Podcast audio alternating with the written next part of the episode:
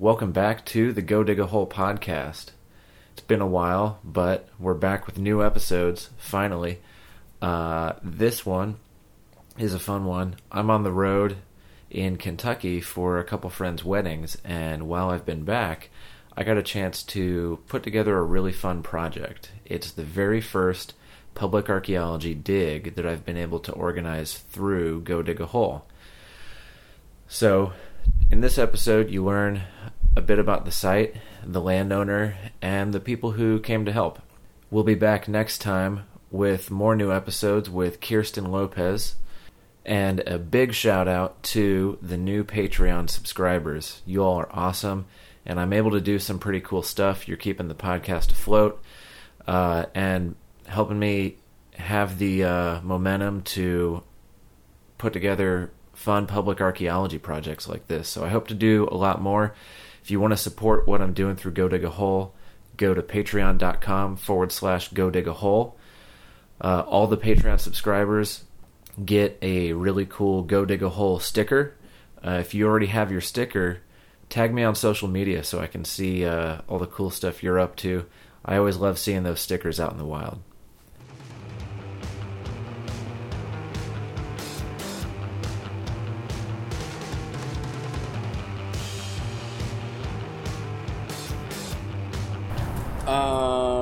So we we came to do this dig because you you and I have been friends for years and years. You're actually the first friend I ever made in Louisville.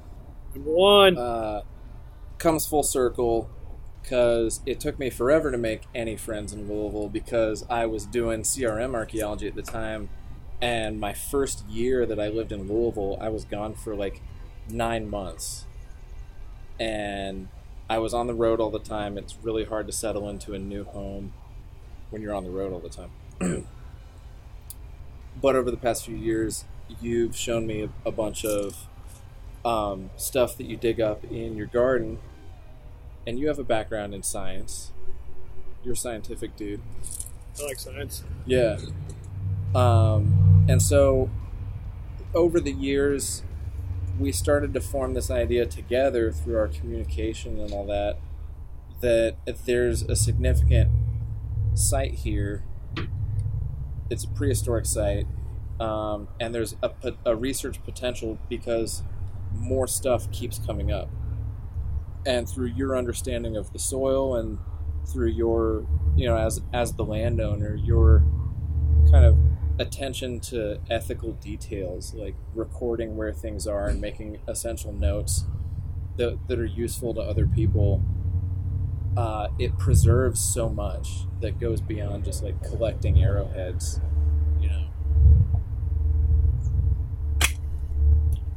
So, Daniel Van Dyke, uh, proprietor of the Moseon Inn. Yep. Uh, Oak is the proprietor. I just the manager. Sorry. She owns it. I manage it for her. her her thumbs are not what they used to be. I didn't mean to undermine her authority. Yeah. Uh, She doesn't know we're talking about her. That's good. She's curling up on the blue mat. but your your background's interesting. So, um, you have a master's in environmental sciences. Uh, it's in recreation, recreation and tourism management. It's technically a master's of forest resources, but uh, my undergrad was wildlife biology and recreation and tourism management. And through that, I had to take soils and hydrology and all the fun ID courses that, as a little kid, I always wanted to take, but didn't really have the discipline to take until you're forced to do it. Yeah. Until they're like, "Hey, by the way, you're on scholarship, so you really probably better learn this stuff." cool. It's my job. Memorize some plants. You can do that. So yeah, did background a lot of science. Field research was almost entirely wildlife related, but there was a lot of uh, recreation related stuff. So uh, trail surveys, things like that. Um, developing forest management plans for recreation use on uh, private lands was a big part of my master's. It's the biggest part actually. Um, and so yeah, just through that, and I've always had a love of gardening. Um, I was always the nerdy kid who like I would work in the garden with my mom, and everybody else was like, "Let's go do this, play video games." Like, eh, kind of got these projects I'd rather do in the garden, so I'm going to go do that instead. get dirty. Um, but because of that, um, if you do anything related to identification long enough, you eventually develop somewhat of an eye, whether it's for the individual thing you're looking for. So, like, there's always this idea when you're going out into the wild, so to speak, to find uh, XYZ amphibian or reptile or whatever, because most of my stuff was herpetology. Um, you eventually like get to a point where like you can spot it it, you know takes a little bit of time. You eventually kind of get your your type specimen, and then you can start spotting stuff. right. But that also kind of works across the board, where you get used to where I've found artifacts in the soil. You get used to identifying very rapidly, like what is normal, what should be here, what is okay, what's riffraff, you know, the glass and brick that I want out of there, and then what could be something special. And so I have a philosophy that you don't grow plants, you grow soil. And so because of that, I've excavated so much of my yard down to about 18 inches, turning that soil layer over to pull out any of the riffraff, pull out the glass, pull out all the other BS, and to mix in compost with it. Yeah. And in doing that, I essentially sort the entirety of the soil bed of that top 18 layer, 18 inches. So it's good because there's a bunch of weeds, so I can pull out all those weed roots. Today we pulled out, you know, down to over four feet. It's goddamn bindweed. It, it grows down four effing feet. Like, how are you going to eradicate something that we had to dig a four foot hole and we're still finding it? Yeah. Like there's, you know, some chemicals play. But uh, because of that, I sorted my soil, sorted my soil, sorted my soil, and that's where I started finding odd place, odd things. The first arrowhead I found, I actually just thought it was a piece of riffraff and threw it on the sidewalk because that's my normal move. Yeah. Just throw like all bullshit onto the sidewalk and then come back through, pick it up, sort it to what's compostable and what needs to be tossed. And then I found it and was like, uh, that's not a random piece of clay or something. That's an arrowhead. Yeah.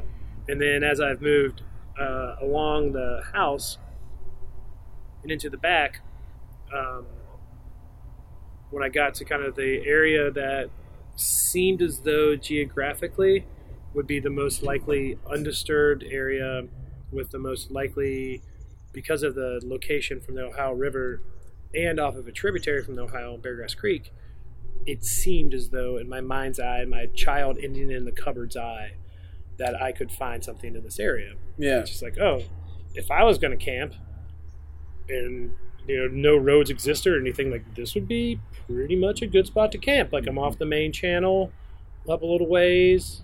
Seems that's where I would camp. I'm out of the floodplain. Yeah. Um, when I first had that thought was about two weeks later I found the first arrowhead, which you know probably just coincidental bullshit, but felt good. Yeah. Um, and then from there, there have been a handful of other things. Another arrowhead, a weird midpoint, looks like a piece of a midpoint worked piece of uh, chert for a spear, and then a scraper cutter, and then the big one was the discoidal core that was found about a meter or so from the site that we dug today and yesterday Yeah. um, which was really cool because it matched so closely to the scraper that I found in a different area. Um, and that really continued to spark my interest in the idea that like there is something like no longer is it somebody shot an arrow at a deer that was running and it just happened to land in my yard you know 7000 years ago mm-hmm. now it's like somebody was doing something actively to produce arrowheads or points or whatever in the area Yeah. so more than just a random happenstance, you know, hunting accident. And it still could have been somebody could have just like been running around and be like, "Well, I've got my use out of this core and thrown it." Who knows? Yeah. I have a hard time believing that because there's still quite a little bit of material in there, and I wouldn't think you'd discard something that is still useful. So that's kind of where it all started, more or less. Um, happenstance finds by somebody whose eye isn't trained to find those things, but is trained to find abnormalities Right. in my own soil profiles. Yeah.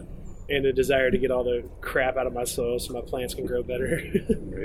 and you have an intuitive knowledge of all of the the you know like the soil matrix and the environment around your house because you work in it all the time Yeah. and because of your background in, in the earth sciences yeah, it helps having taken soils and hydrology to be able to put myself in a like geospatial area to mm-hmm. understand like this is normal. yeah This should be found here versus what the hell is this doing here? This Yeah. doesn't make any sense. Um, and then you know there's still a lot to be learned about the past history of this area as far as um, we'll call it Western settlement uh, and what could have been here before the house was built, which was built 1910ish, um, but would have been around here at that point because presumably it still would have been you know the Butcher Town area as it is because Butchertown on Story I think was settled 1860 1870 and so you know people were clearly in the area doing stuff and things. Yeah. And we found a bottle from between 1890 and 1860 or 1916 today. So clearly, either the workers who were building the house were drinking beer, and like, which is my current theory, because I like to believe there was somebody building the house, like yeah probably like the head brick mason, yeah who's like sitting there yelling at the kid who's doing the interior brickwork. He's doing a crummy ass job. He's like, ah, screw you, just get it up there. He's probably yelling at him in German. And then runs in the back and is like, I need a beer. Yeah, here's a good pile.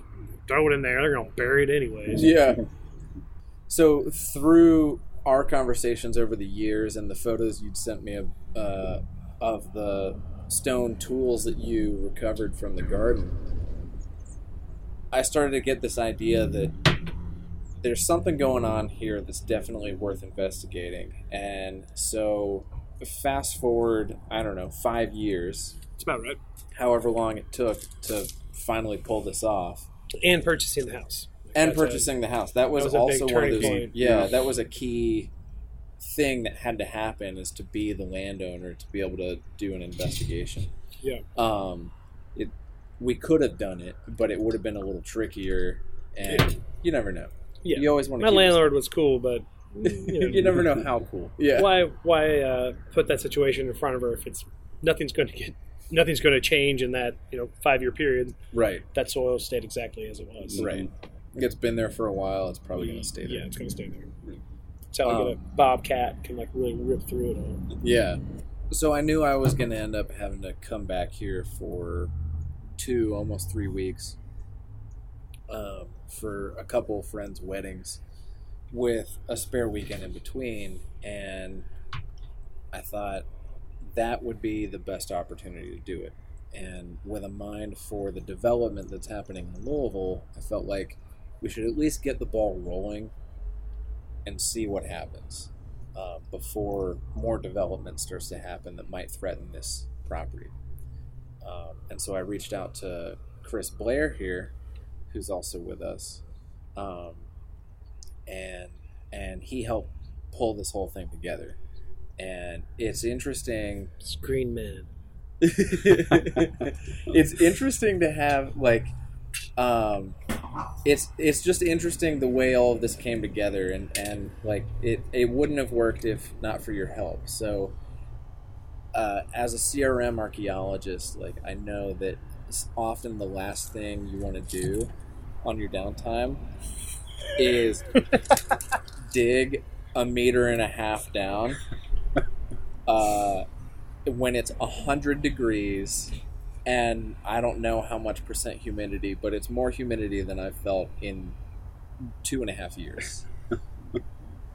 the digging conditions are not pleasant, uh, but it's been fun. Uh, and so your your background's interesting because we met on a podcast, and it was so funny what a small world it proved to be because um, w- we ended up working with the same people years after I had left kind of that that field here in Kentucky, Mhm. um, and you know ended up just becoming you know long distance friends along the way.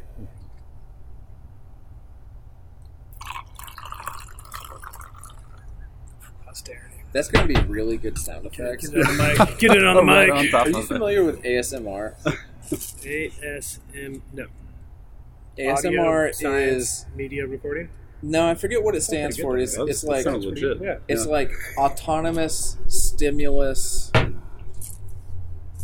Talking about how that sound would make me inherently thirsty no matter where I was in the world? response. Yeah, that would happen. I'd be like, oh my god, I'm thirsty. You ever hear a sound a and it gives you goosebumps, or you hear a sound and it makes you feel tingly? I had to listen to a guy try to remove a screw.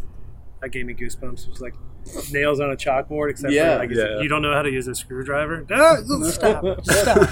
Oh, you're just like that. That sounded like stripping bit. a screw. It's like, Yeah. oh, but it wasn't even a hard screw to get out. Yeah. How'd you do that? There was a whole like ASMR scene on YouTube, and I fell into like a YouTube rabbit hole Oh a while ago, and it's so weird. It's like people mashing up bags of chips, Mm, I love that sound. whispering into the microphone. And it's like the sound of like their mouth moving because like you kind of hear like the wet sounds. When, Oh, like, yeah. You, like, oh, okay, that's whisper gross. or whatever. It's like people Yeah. eating food with their Some mouth people are super Yeah. into that. I don't know if it's erotica or if it's just like a weird sensory thing, but I feel like there's, Both. you know, Column it's A, a little column bit of both. Yeah. You push it far enough, some people are probably into it. I'm not here to kink shame. Yeah, you know, me either. you be you. Yeah. You're not hurting me or making me listen to it. You, You do your you thing. want. Here, have some more beer. Thank you, sir. Here's the Mosey. But Beer Chris, flows. let's hear a little bit about your background because you and I have a lot of overlap um, in all sorts of realms. Yeah, I feel like uh, we definitely have a lot of overlap in terms of where we've ended up professionally. I'd say. Uh, it seems like our trajectories have been pretty similar. Um, background wise, for me, honestly, though, I have been looking to, or had been looking to get into CRM previously and ended up getting a job in GIS. So, finishing grad school, working full time, doing GIS. Um, really great job. Uh, and it's a good career to get in right now. It seems like it's booming. Um, but it wasn't exactly what I wanted to be doing. I knew that I eventually wanted to get into archaeology uh, in some capacity, be it a academic style project or CRM full time. So I was always trying to steer my career in that direction, I guess you could say. Yeah. Um, so I just kept my eyes open and eventually got an opportunity to move to Louisville and got a job doing GIS here and ended up working for the same people you had previously worked for. And after almost a couple of years of working doing GIS, I was able to move over to do archaeology full time. Um, so I've been doing that and really enjoy it. um, then actually, that's when I met you. Um, was on the that podcast that we had that we met on previously a couple of years ago. Um, so when this opportunity came up, I thought, well, this is a cool chance to get out and try something a little different for me, honestly, because most of the most of the work that I've done in archaeology has been uh, rural areas, uh, farmland, nothing in an urban setting like this. Yeah. So this is a this is a neat chance to be in a completely different landscape to see how uh, you know see what you can find in a setting that's got a lot of development surrounding it, a lot of history. Um, Literally in somebody's backyard. literally in somebody's backyard. Haven't done that yet, Yeah. so checked off that box this It's weekend. a rare sight uh, in so many ways. It's it's rare because we so my there's still a lot of research left to be done, but from just some preliminary research on the projectile points that you showed me, it could suggest that it's possibly middle archaic, and that would be give or take a few thousand years, but somewhere in the ballpark of 7,000 years old for this area in Louisville. And where you found them is really like the tiniest window of undisturbed landscape in this place. So we're in the middle of a very urban setting. Um, as anybody who's listening to this podcast will probably hear, like there's there's trucks going by. It's there's industrial stuff around us. I mean, we are a quarter of a mile from the largest urban pig slaughtering facility in the U.S. They kill 10,000 pigs a day Yeah. at the Swift plant. If you're eating bacon, it might have come from here. Yep. They probably drove by. Yeah. They've- during this podcast. Yeah. Yeah. So some meat has been moved during this podcast. oh, yeah. Uh, Some death guns have gone off several times. Yeah. We might not be able to hear them. We can't hear the squeals, but God, you used to though. oh yeah, they've they've They silenced little cracked down on it. Um, but yeah, so like you found bit. Children, hood rats.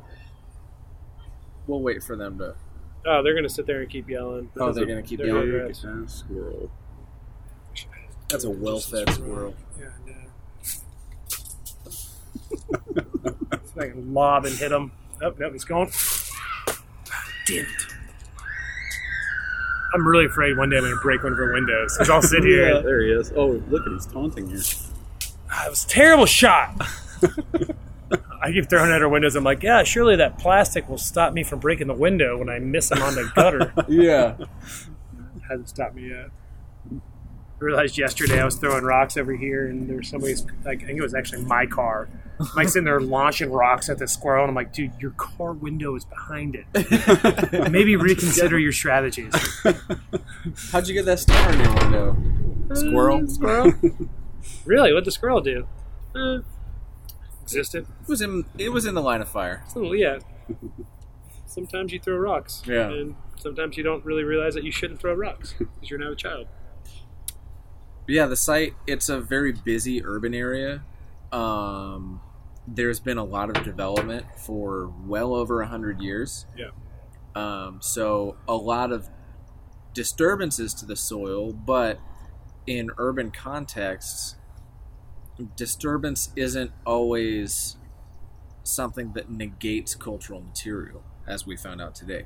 Like, you can have infill episodes where you're dropping intact bottles in with everything else, but they, it, it just gives you uh, Ian Hodder is a is a theorist on on you know uh, archaeological theory and all that, um, but or the phrase that he calls is a palimpsest of occupation, where it's just like at one point on the paleo landscape you had hunter gatherers that came up from the river and were just off of a tributary. We're probably less than a half mile away from the Ohio River, off of a tributary that's maybe like 120 feet away from us. Yeah. And they came up and they did stuff. We don't know what it was yet, but they did stuff, and we we have some evidence of it. Yeah. Uh, but since then, there have been other people doing a lot of stuff since then, like continuously. Yeah. Uh, and it's kind of interesting to see that. Like we've dug almost a meter and a half into the soil, and we haven't stopped finding things. Yeah, finding more modern things. Yeah. Glass, brick, nails. Yeah. It is weird. Now we got the, the old nails. The, The last cut round nails. were We all do have cut cut nails. nails. Yeah. Yeah. Gives me some hope. Yeah. So we, I mean, the whole thing too, like the the site for for Chris and I is interesting because I've never had a chance to dig a site where I know what the stratigraphy is going to be with some degree of certainty. And you've given us that degree of certainty like all along. Like you were saying, okay, you're going to dig through this and you're going to find that. And we would dig through that and we would find that. and it was pretty cool. It was almost like seeing the future. Except for the point where I was like, "This is where we're going to start. This is going to be the cash, boys."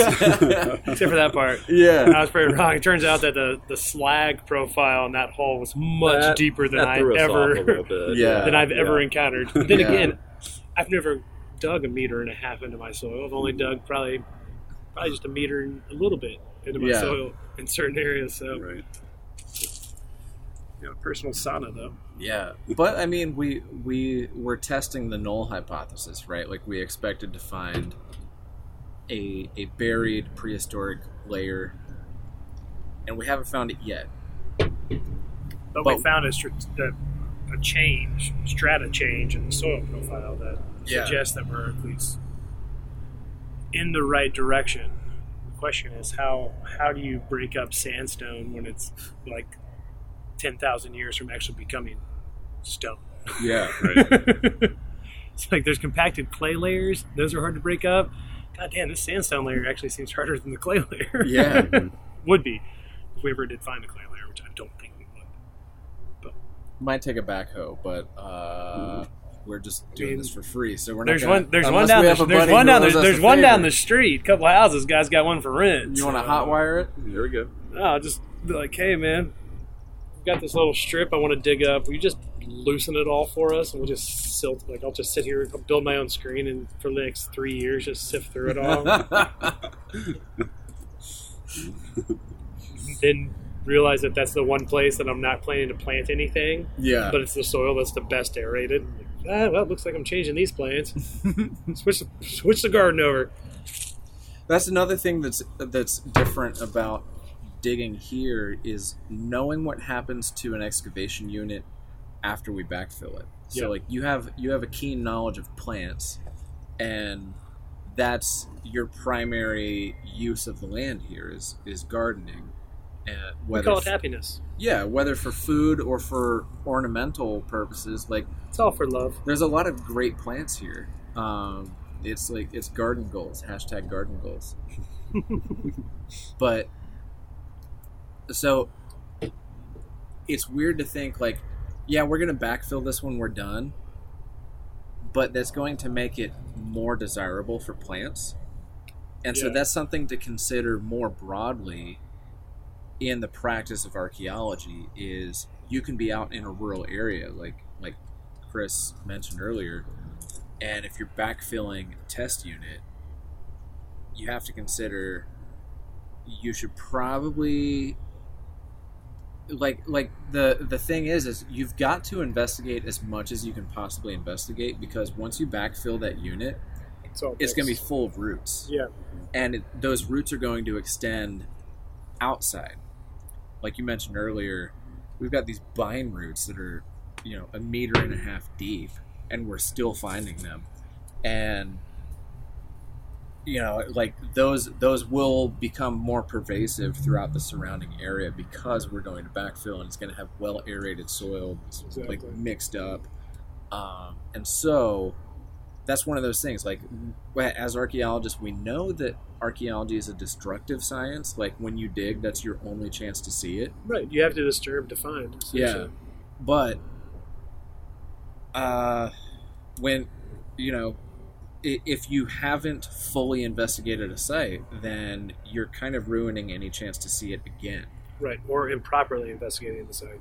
improperly yeah that's a key word Because uh I, I thought about that several times today when they're really small things like shoring up a wall and we were talking about it and like I found a bottle that we all had missed that was in the middle of the wall, that southwest wall. yeah And like Chris was like, "Hey, uh, what was the depth on that?" Because it was, you know, 30 centimeters beyond what we had found. yeah But I can only imagine if there were individuals who didn't know at all what they were doing. Right They're trying to do that, and you're talking about knocking down a wall into your other layer, and it seems like there's a lot of room for contamination issues, for Yeah. a better term. Makes And once you backfill so, it, yeah. it's contin- it's all contamination. There's no way you're keeping that strata separated and then adding it back in. And honestly, why would you? yeah Like, I'm trying to figure out if I want to somehow plant a tree in the very corner of that so that it can grow out this way, and I still have my walkway on that one little path. Yeah. But I'm like, man, that tree would be super stoked. It's got a meter down, It'd be meter and a half happy. down, just to cruise out. Like Yeah. the roots have no interference. I guarantee you what would happen is if I planted a tree there and it grew down like that, I'd be a dead person. 70 years from now, that tree would be all rooted in there. Some major windstorm would come and it would just peel off of that wall because the roots never penetrated into the piece that we didn't. It would just peel off and just fall into the mm-hmm. fence. And so somebody'd look at it and be like, how the hell did that happen? Well, mm-hmm. there's actually some information on it if you want to look it up. Yeah, it's on the site Yeah, uh, yeah. There's a site record about this weird meter square right there. Yeah. Turns out that that tree didn't quite spread out like it needed to. Got a little top heavy. Soil wasn't compacted. Sorry about your luck tree. Yeah. We, I don't know how much you guys pay attention, but you see it all the time in Louisville. Uh, anytime there's a huge rainstorm, rain event, and you see trees that are lifted up wholly by the roots and f- like fall over during a windstorm, you can go look at them and you can see almost perfectly the soil line. Oh yeah. It's like Oh, there's yeah, you know there's a two foot soil profile maybe it ran into bullshit clay because it had already been washed away and water just built up on that clay layer wind started to blow trees a little top heavy bam Yeah. and then right underneath it I mean, yeah it's kind of wonderful to see Yeah. horrifying because I hate it for everybody else who has to deal with it but from a science side it's like yeah that's the way science works Yeah. yeah I know exactly why that happened Yeah. Whenever I'm out on surveys in really rural areas, I like to check if there's like two things. One is the root ball yeah that falls over on, on fallen trees because you can see exactly what you described. The other is the cut banks of streams Yes. because then you can see it's it's as good as we can get to a road cut. Yeah, Yep. yeah, a natural road cut, soil profile. Yeah. Mm-hmm. Yeah, it's where you find the dopest geos when you're in Jefferson Memorial Park. find that little side profile and start Yeah. digging in there. You're like, what's that? Yeah. it's a big old geo. Hooray! Yeah. So we went into this dig expecting to find a middle archaic component to a site, but also knowing that we would probably encounter some urban stuff. This is a house from 19, 1905, 1910, somewhere around there. Um, and there's been a lot of activity in the area since. Several houses were nearby that got razed in the 70s, you said? That's what I remember Larry telling me. I Yeah. could be wrong. He could be wrong too. He paints cars in his garage without ventilation. So, not sure.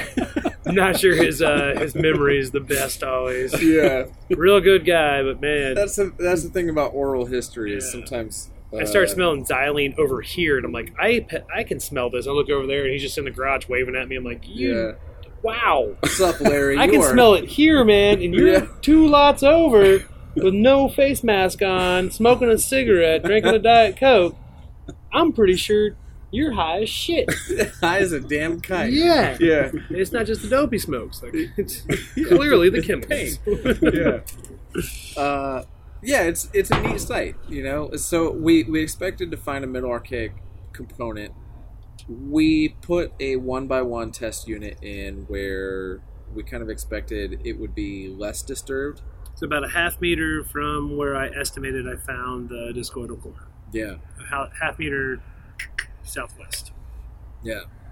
And so we dug down, and I'd say, uh, guessing off the top of my head, uh, around 50 centimeters, we started to find, maybe it was 40, we f- started to find a slag layer. It was like a slag dump Yeah. that was, so like the, the first couple layers, it was like we had maybe a solid 10 to 20 centimeters of topsoil Yeah, and then actually pretty nice stuff too. it was good uh, and it looked natural too and then it was what was underneath that was maybe 20-ish 20 25 30 centimeters of kind of mixed silt clay loam a little bit of mottling with just like straight up clay Yeah, it was like a thin lens, thin lens of topsoil and clay. Yeah. And then as we started to clear it out, we found th- just this weird thing that initially looked like a backyard barbecue had happened, and and uh, we started to suspect, or maybe it's an outdoor fire pit. Uh, we were finding pig bones, um, some glass, like bottle glass, container glass from the mid 1900s, and Lots of nails. lot, yeah, lots of nails, lots of brick fragments, um, lots limestone, of cobble. uh huh, and whiteware. hmm So it looked like you know some kind of like the the the kitchenware kind of thing to follow like the the South Stanley South classification. Mhm. Is was kitchenware. Uh, finding that, but also oddly well preserved faunal remains, Right. like butchered bones had been cooked. It was almost all pig, uh, which isn't surprising. There's been a like Daniel said, the the largest pig processing center in the country is right here. Uh, it's probably been here for a while, but we we got into it and found that that level of, of like slag and charcoal and, and all that lasted for a solid like 60 centimeters if It not was.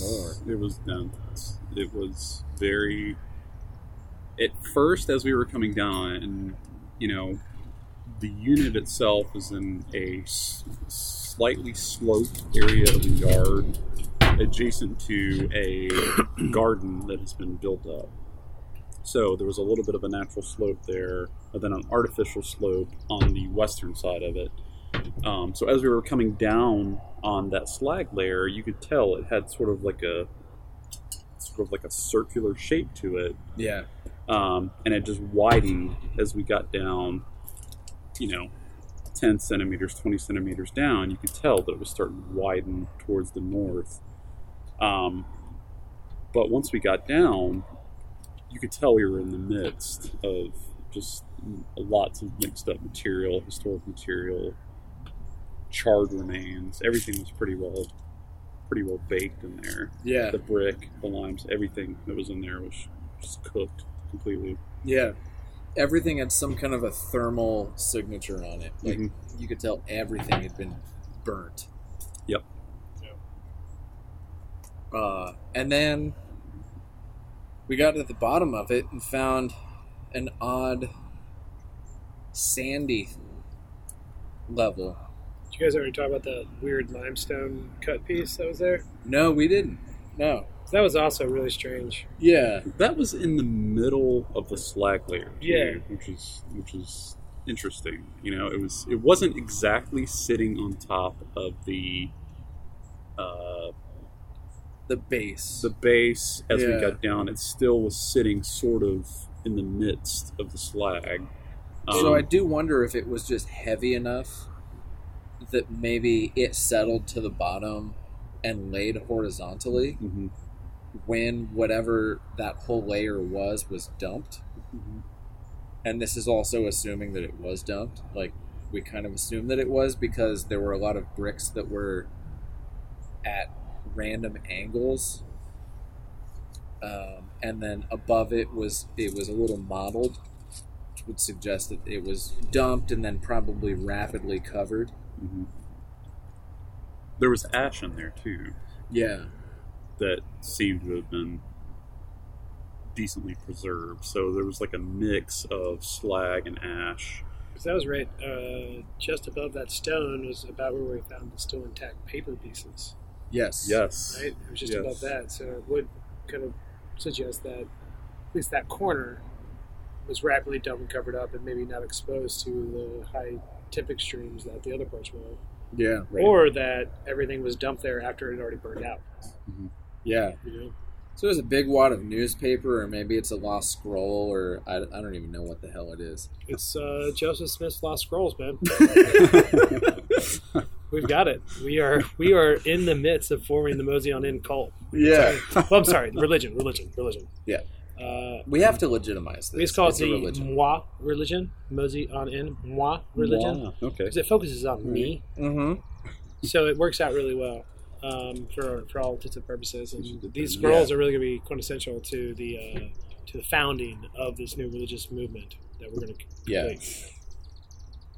Well, I mean, I mean, archaeology has been used to validate far more sinister things, Totally. and it's in the history of the discipline. So I, I see, you know, being able to validate the Moseon cult. I'm sorry, Religion, Moseon religious movement. At this point, we're, at this point, we're just, a, we're just, a, we're just a, we're a movement. We haven't, we haven't, you know, codified everything yet. Codified. codified. You nice that? plug. I like yeah, that. Oh, it sounds Uh, we haven't codified our religion yet, No, but uh, you know, we're in the works, really laying the foundations, and those scrolls will help to really, you know, even with the lack of writing on them, we're going to be able to uh, superimpose our own opinions onto that to, to really form a solid basis of our religion.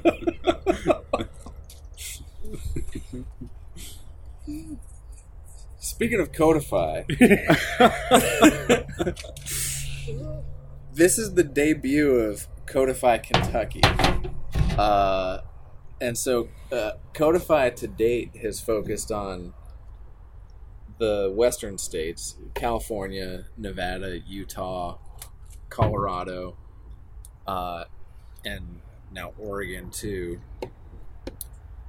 But uh, it, it hasn't had.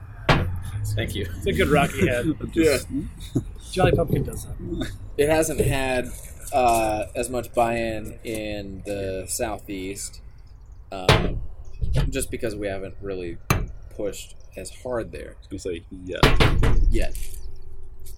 Yeah, uh, we're still pretty early on, but so uh, it's interesting to have a a public archaeology dig.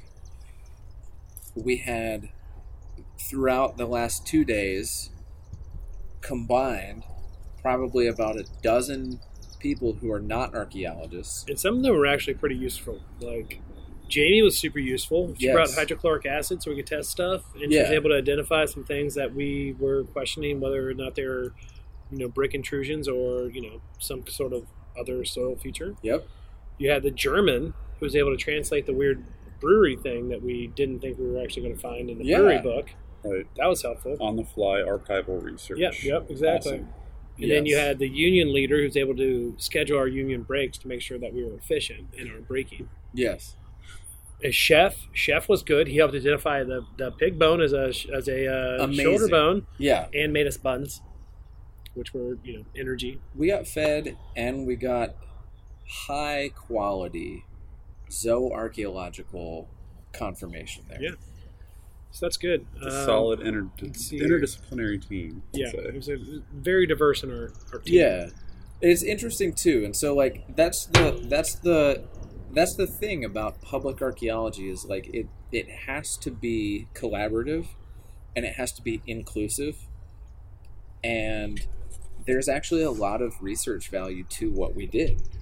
And it's very interesting that we had two archaeologists, a geologist, someone with a background in the earth sciences, uh, and then we had a chef and probably a grand total of 10 other people who were just hanging out. Yeah. And we got a an archaeological investigation that is better documented than most professional digs are.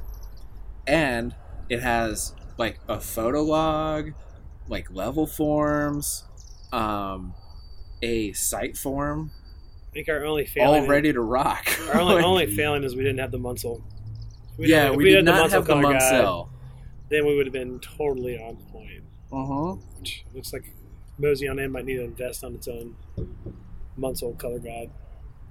We'll, we'll take it into account. We'll get there. Off of the uh, keg revenue we've made this weekend, There you go. easily have it. It- Sure. yeah, Considering we went through a six barrel of beer in less than 24 hours. holy To shit. put that put that in perspective, Whoa. Yeah, the keg that I tapped right before you guys got here yesterday, Saturday. Uh, I went ahead and put one in there. Just was like, oh, cool, I'll throw this in there. It's like clearly this half barrel, this 50 liter keg, it's probably got some life on it. So we floated that by five o'clock yesterday. And Yeah. then we started pulling exclusively off of the other one, and it floated uh, just before the second round of buns happened. So oh my it was god. less than 24 hours. We managed to float a six barrel here. Hmm. That's how you know you're working hard, guys. That's a hard archaeological dig. Yeah. Requires a lot of fluids. Well, as Chris said earlier, I mean, if if we had to go 40 more centimeters, we'd probably kill the next one. Yeah, well, we're already, we've already pulled off five pictures off of the next one, so we're well on our way. That's another thing that's uh, rare about this archaeology project is we have, uh, well, one, a bathroom all of 80 feet away from the excavation unit, and plenty of libations, Yeah. and a chef, Josh Lehman, preparing, I don't know, the best food in Louisville for us. I'd say It was, a It was- absolutely, yeah. It was wild. definitely the best food for digging up a yard with. That's for sure. Yeah. Uh, it's, you know, I've been on projects where uh, they say it doesn't have to hurt, but it doesn't have to hurt.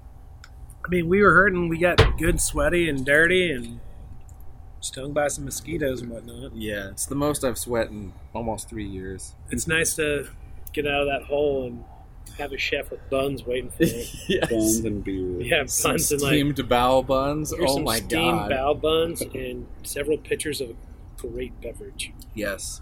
I definitely encourage you to want to do that next twenty. Mm-hmm. It keeps spirits high. Helps. Yep.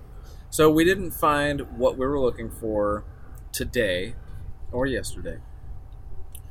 Um, we might find it tomorrow. Might not. It's a federal holiday. We might not, but we have enough to keep us going to still believe that there's research value to the site. I mean, and now we're at the weird layer where we thought we would be, or I thought we would be, probably a foot above where we are. I thought we would get this layer. Yeah. Man, that slag hole really threw me for a loop as far as things I've encountered in the yard. Yeah. I've encountered it in different spots, but not quite to that degree. Right. So now I'm kind of curious to know, you know if that hole would have been, the meter square would have been three meters down closer to the river, would we have the same slag level? Would we break through quicker? Like, because presumably that the sand layer that we're at right now would be at the same space. Yeah. Granted, it'd be a foot lower from surface because of just geographic change. Mhm. But would we encounter the same, for want of a better term, bullshit Right. that we encountered in that huge half meter, maybe, of slag that we Well, went have you encountered the slag previously? I have, You have. yeah. And the hole that But I n- found just in not to Core, that depth. but not to that depth. I see. And I think part of it was probably that. Thinking back on it, I'm like, I know I've run into that layer. I ran into that layer where I found that discoidal core. Mhm. but I didn't need to go further because I was basically trying to excavate the hop rhizome out of there to clear it out, sanitize it, and allow it to be able to have a better growth pattern for the future. Okay. And so, what I'm thinking now, kind of looking back on it, was I probably hit that slag layer and started hitting a bunch of BS, and the roots started pewtering out, and I just dug it through and then moved on. Because why would I attempt to get through a layer of BS that has no relevancy? Right. Yeah. Most of my plants are not going to go down three feet, and if they do, that's super awesome because my soil's dope, and they want to go as deep as they can, like the tree that'll fall over in 70 years when I plant in the hole. Um, but I think, from my standpoint, looking back, like I have hit that slide layer before in that area, and I think I just chose basically like why would I go through this? I have no reason to go a meter and a half deep. Um, now I do, but you know, so and I don't ever recall it being so damn uniform. Yeah. I mean, but as we saw, it really wasn't because that northeast northwest corner kind of stayed away from it for a little while, Yeah. and then it slid. It went into it once we hit that that uh, limestone piece. Like it kind of fell into the same layer as the things that were from the southwest corner. Yeah, I think that's what I was saying earlier. As you were moving down, as we were moving down through the unit and excavating through it, um, it had sort of like a like a circular shape to it as Yeah. we were coming down because the yard sort of slopes Yep. in that uh, Coming off the driveway. coming off the driveway. Um, so yeah, once we got down into it, though, it was there was a lot more there than I expected. Yeah, for sure. it became much more uniform. That that corner, that northeast corner, didn't have it for like probably a full ten centimeters. We Mhm. didn't have any of it. Then all of a sudden, like it kind of universally slicked over Yep. to this, you know, slag, charcoal, BS, mixed bones, weird broken pottery layer across the entirety of the Mhm. of the whole. Yeah. you know, plot. so yeah, I think it's it'll be interesting tomorrow to see if there's anything that produces out of that bottom layer. Um, and then there's a huge part of me that's like really curious to know that you know not necessarily five meter difference, but even two meters from that hole. Is the disturbance the same? Well, because that's really weird disturbance to have that kind of a layer there. I feel like. Yeah, definitely. I don't think that what we're hitting now is necessarily sub, though. That's the thing that's interesting about it. It's sandier, it's got more clay content, but I don't think. I mean, we're still getting artifacts. Yeah. We're still getting nails, we're still getting glass, predominantly those two things. But I think that there's still probably a little ways to go before we hit sub, like a really dense clay layer, Yeah. And then which this- is a little bit more typical of a soil profile around here. You know what I mean? Yeah, you tend to get, you know, basically what we saw at the surface is is kind of a topsoil layer, Mm-hmm. and then a, you know, silty, sandy, clayey, something going on, Mm-hmm. and then just straight up clay, Mhm. a subsoil, and now we're into this odd, sandy, silty thing that's that's underneath all of it and i think we're probably into the paleo landscape now Mhm. that's before th- there's been a lot of modification of the landscape here which is Yes. kind of the the again the interesting thing about urban archaeology is here in Louisville, Kentucky, beginning in the 1820s, there was a massive kind of earthworks project by infilling everything you possibly could in the wetlands, which was just about everywhere, and then overlaying it with soil so that you could have a yard. Mhm. Uh, and so I'm, I, th- I think we've basically identified, you know, kind of an extent of that infill project. Definitely, I agree. I think that we are definitely in the, if not the 100 year floodplain in alluvia, we're in the 500 year. They're adjacent to where those two transition. And I suspect that a lot of the development that has occurred here adjacent to the floodplain has been built up. So what we're seeing is a little bit of a build up of the landscape so that you know development can take place adjacent to the river and the drainages that are close to the Ohio over here. We needed some light. Yeah. Nice. So it's a cool site still, even though we didn't find what we thought we would. It's still very interesting and it has a lot of research value. Um, but w- what I think is, good lord, She's a little what'd you pudding do? pop. She's a pudding pop. what I think is is rare. Uh, uh, it's one of the rarest things about this whole endeavor, digging your yard, Daniel. Is archaeologists complain about dealing with landowners all the time. Oh, They- I think any They complain any resource manager complains about dealing with landowners all the time. I feel like yeah. It's not it's just a universal concept, like it's right there. land use management. Even if the landowner is the federal government or Yeah. the state government, you still complain about how they manage it because you're like, no, really, we could actually use science and manage it based on something like this thing called science. Or you could use your emotions and be a jackass. Yeah. Uh, or value intuition for what it is, right? It's valuable. It's it's qualitative, but it's valuable. Absolutely. right? As we've seen here.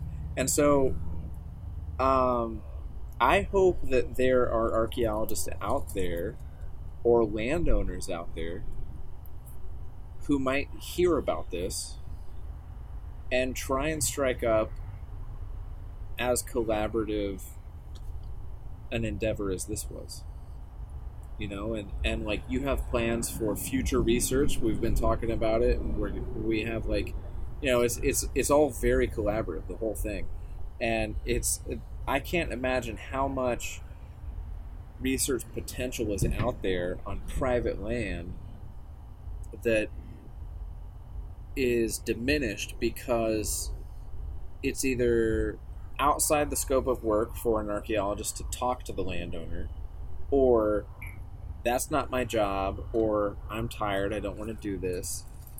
Any of the numerous excuses to not have a lasting relationship with the landowner. And you and I were were friends way before any of this came up. So Mhm. when this did come up, I was like, well, geez, this really like landed in my lap. You know, and and we keep joking about it, but what better place than here? What better time than now, Yeah. right? Well, I think a big part of that is that, in my opinion, part of the reason why you were excited about doing it was because of my excitement about doing it. Totally. As the person who Yes. has the property and the site, like I been I've been thinking about this ever since you and I even remotely talked about it. Yeah. Even when it was just kind of a joke between the two of us, it Yeah. was it was it was something that was not a joke to me because it Yeah, yeah. is scientifically exciting for my own currently not used scientific brain. It wanted that outlet. Right.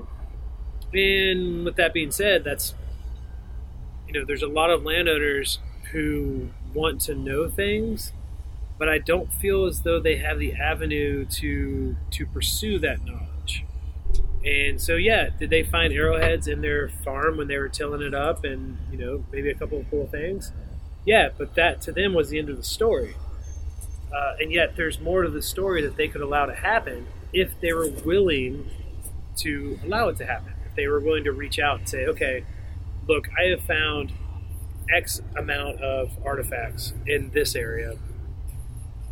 I'm cool with you guys coming out here and doing something because I know that ultimately, twofold. One, it won't hinder my development of my property.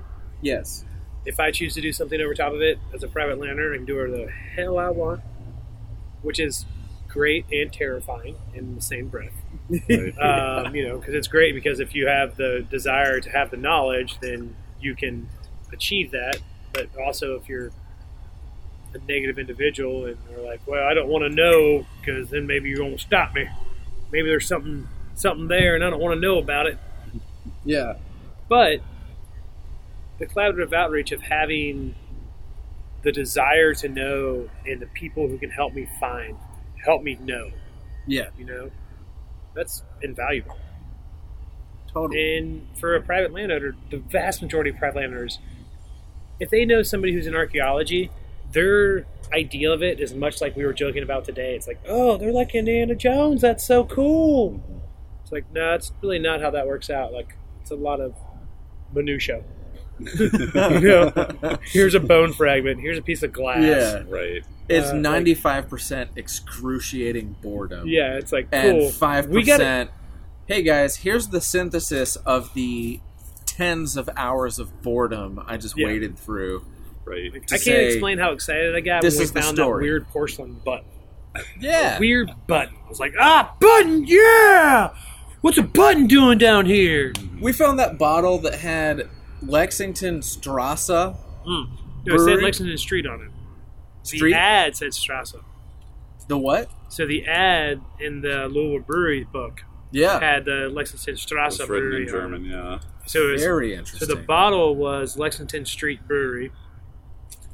But then when we referenced the Louisville Brewery book, the history of Louisville breweries, uh, one of the main ads for it was for Lexington Strasse Brewery. So all in German, the entire ad from 19, I think it was 1912 maybe, somewhere around there was the ad itself.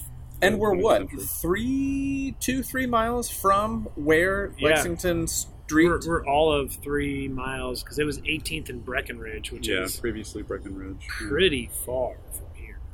Right. Yeah, so through this dig, even though we didn't find the the middle archaic component that we were looking for, we ended up relating this house to the historical environment that it was in. You know, we, we ended up learning a lot about the debtor's prison, The Workman's Row, yeah, Workman Street, uh, or what was it, Workhouse Street. Workhouse Street. Yeah, Yeah, there was a workhouse where people who were in debtor's prison could work off their debts and learned a lot about, you know, kind of the urban history around turn of the century Louisville here. because we did have we had another expert. We had the parks expert. Yeah. was able to come in. Matt Inley Spalding was able to give us some good park expert knowledge of some of those surrounding environs that would have influenced what happened here. Right. Yeah. It was Yeah, very, very We really did interesting have a really timing, good, too. It's a good team. odd Yeah. team of Yeah. Consummate beer drinkers who Well, and a, have and like German actual knowledge. that could read the, the ad for Yeah, us. the and- German. yeah. You know, we Yeah, thought he, we thought he was it for we thought he was generally useless. We just he happened to but man, he was totally useful. at that Sebastian moment. from Freigeist over Yeah. here on his, you know, couple weeks that he's in the country from Germany, look at an ad that's in German and tell us what it was. yeah. while we heckled him with jokes about being the German from, you know, the Last Crusade. yeah, exactly. He's enjoying the states yeah, to every extent he can.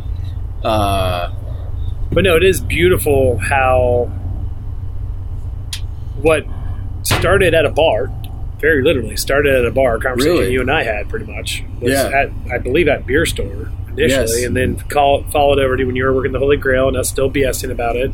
Yep. to me actually finding things to a point where we spend a weekend with an odd ball group of people coming by to the house to hang out most of them not necessarily worthwhile as far as like information they could give us but most of them being at least entertaining Enthusiastic. enthusiastic Yeah, and yeah. entertaining and then And that's also really all like you can hope for. and randomly you have somebody who's like oh yeah i know that oh yeah that's that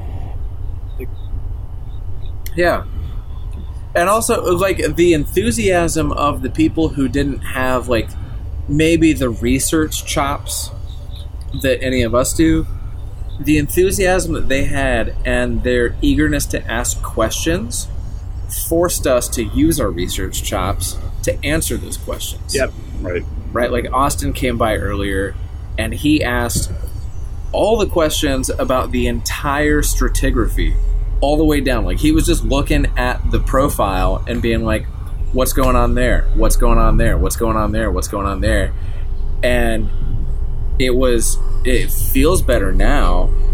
Maybe it's because it's nighttime and I've Got had a a few beers. beers. Yeah, beer. but.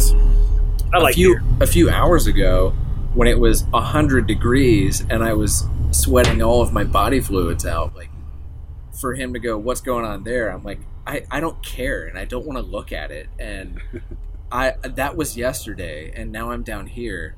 But it, it made me come out of that thing to go well this is actually kind of really cool that someone's asking me all these questions. And it was also really cool to have Chris here to be like the archaeologist with a sharper edge than I do. You know, like I'm I'm mostly on desk duty. I haven't I I you know like the podcast why is you're called sw- "Go Dig a Hole," but I'm not going and digging holes at office. That's why you're It's sweating more- so bad. Yeah, it's it's more like uh, go talk about going to dig a hole. It was like you said yesterday. We had to pull you out of retirement, bring you back. He's still mad that I learned your uh, your your till like scooping. I didn't even move. try to figure it out. I know. I watched. You, you didn't even try it. I was like, oh, he keeps going with the over the top spill. Chris taught me the way cooler method. Where you bring it down, you throw it underneath, and get rid of those rocks. The cool Plus your Yeah. feet. method. Yeah. Yeah, Perfect. go figure. I can't empty a rocker screen. The, Got a new the chef that- in. Yeah. Grab a glass, chef. Join the conversation. We already talked about you. Yes. You're our chief bone identifier. All right. let's do this. That's our signal. Oh, Good. But yeah, it is it is wonderful for me as a landowner, and also, for want of a better term, like knowing everybody outside of Chris, who I just met. Having a group of my friends come over who have a very diverse background, some of them very scientific based, some of them absolutely not scientifically based whatsoever. But having them be able to contribute to a weird project that honestly they knew I was excited about. I mean, my excitement usually wears in my sleeve.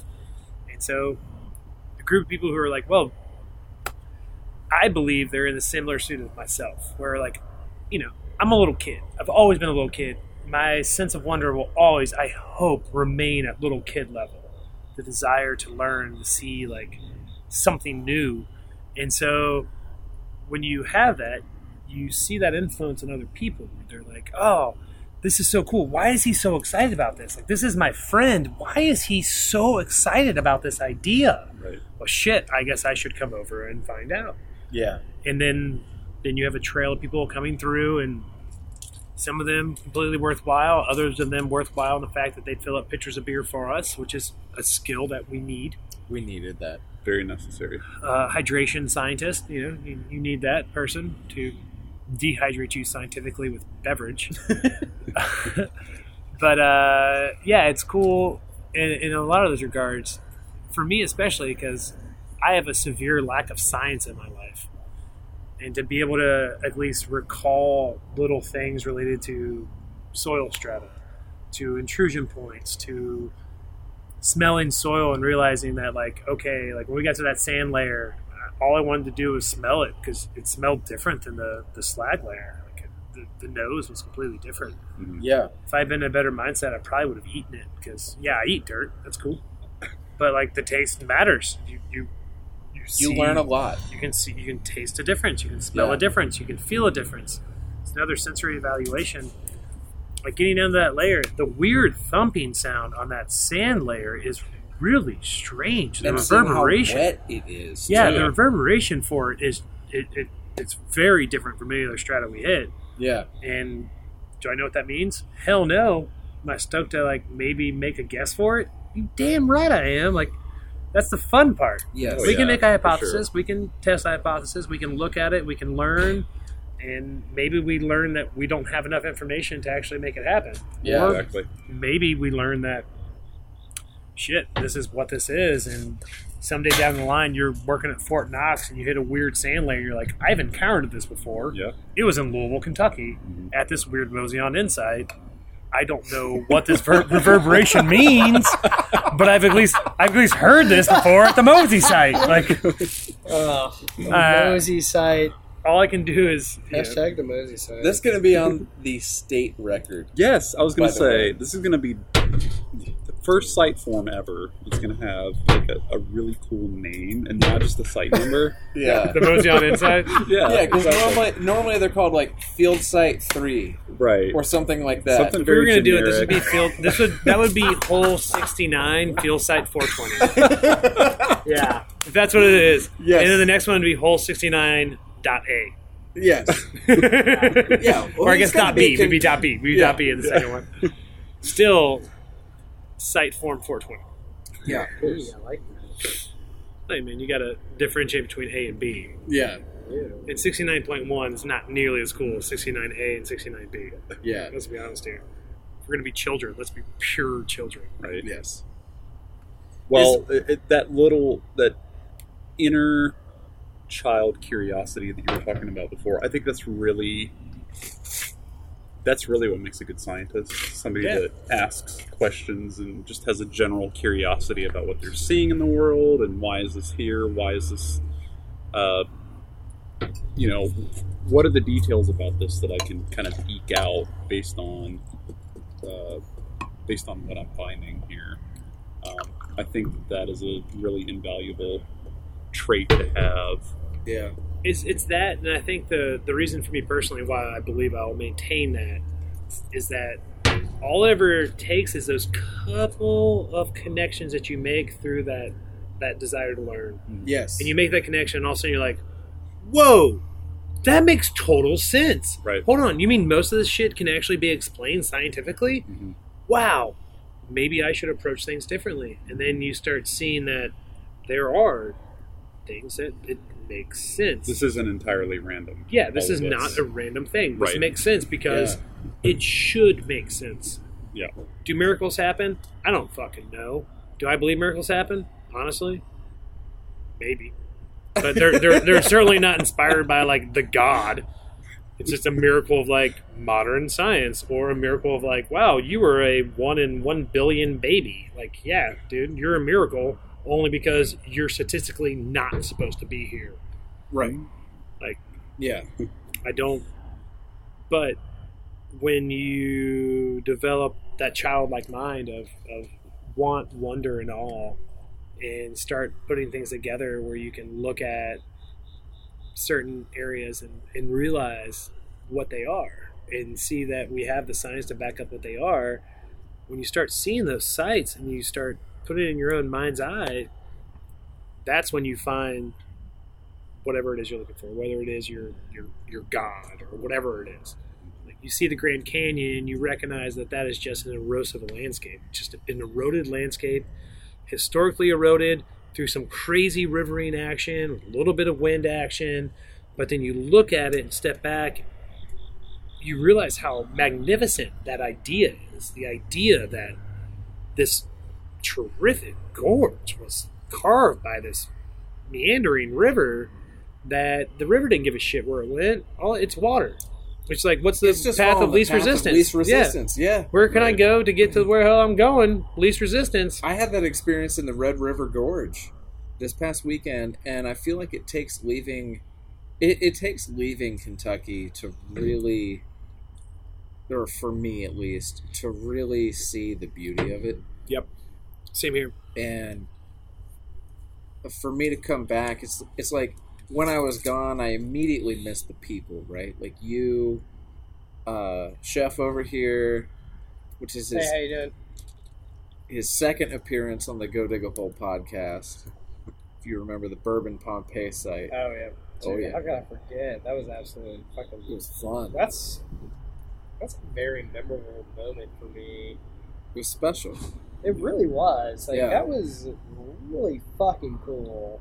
I'm glad I got to be a part of that. You and Norbert Norbert. my Norbert. soon to be father-in-law Let's Yeah. uh, let the Yeah. record show that I was Robert's- jealous of that experience that I did not get to be a part of. and I was Nick, extremely Nick jealous. What are you Laracuente, who works then? with Yeah. the Kentucky SHPO.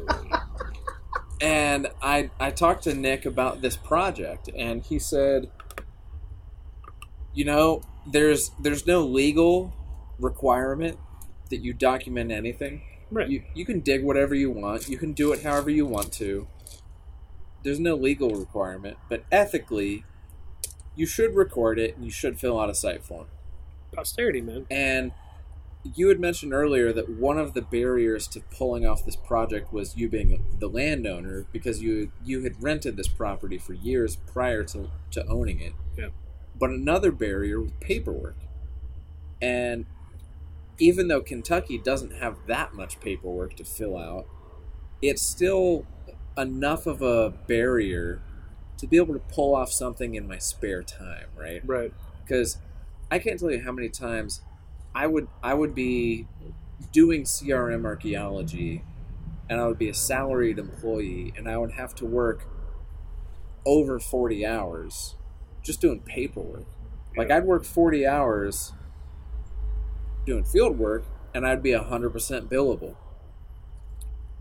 But I'd fill out the paperwork after the field work on my own time Yeah. and uh, it's it's just really cool to have Codify be part of this, and we get to like have fun, drink beers, dig a cool site, and just know the paperwork's done and taken care of while we're doing it.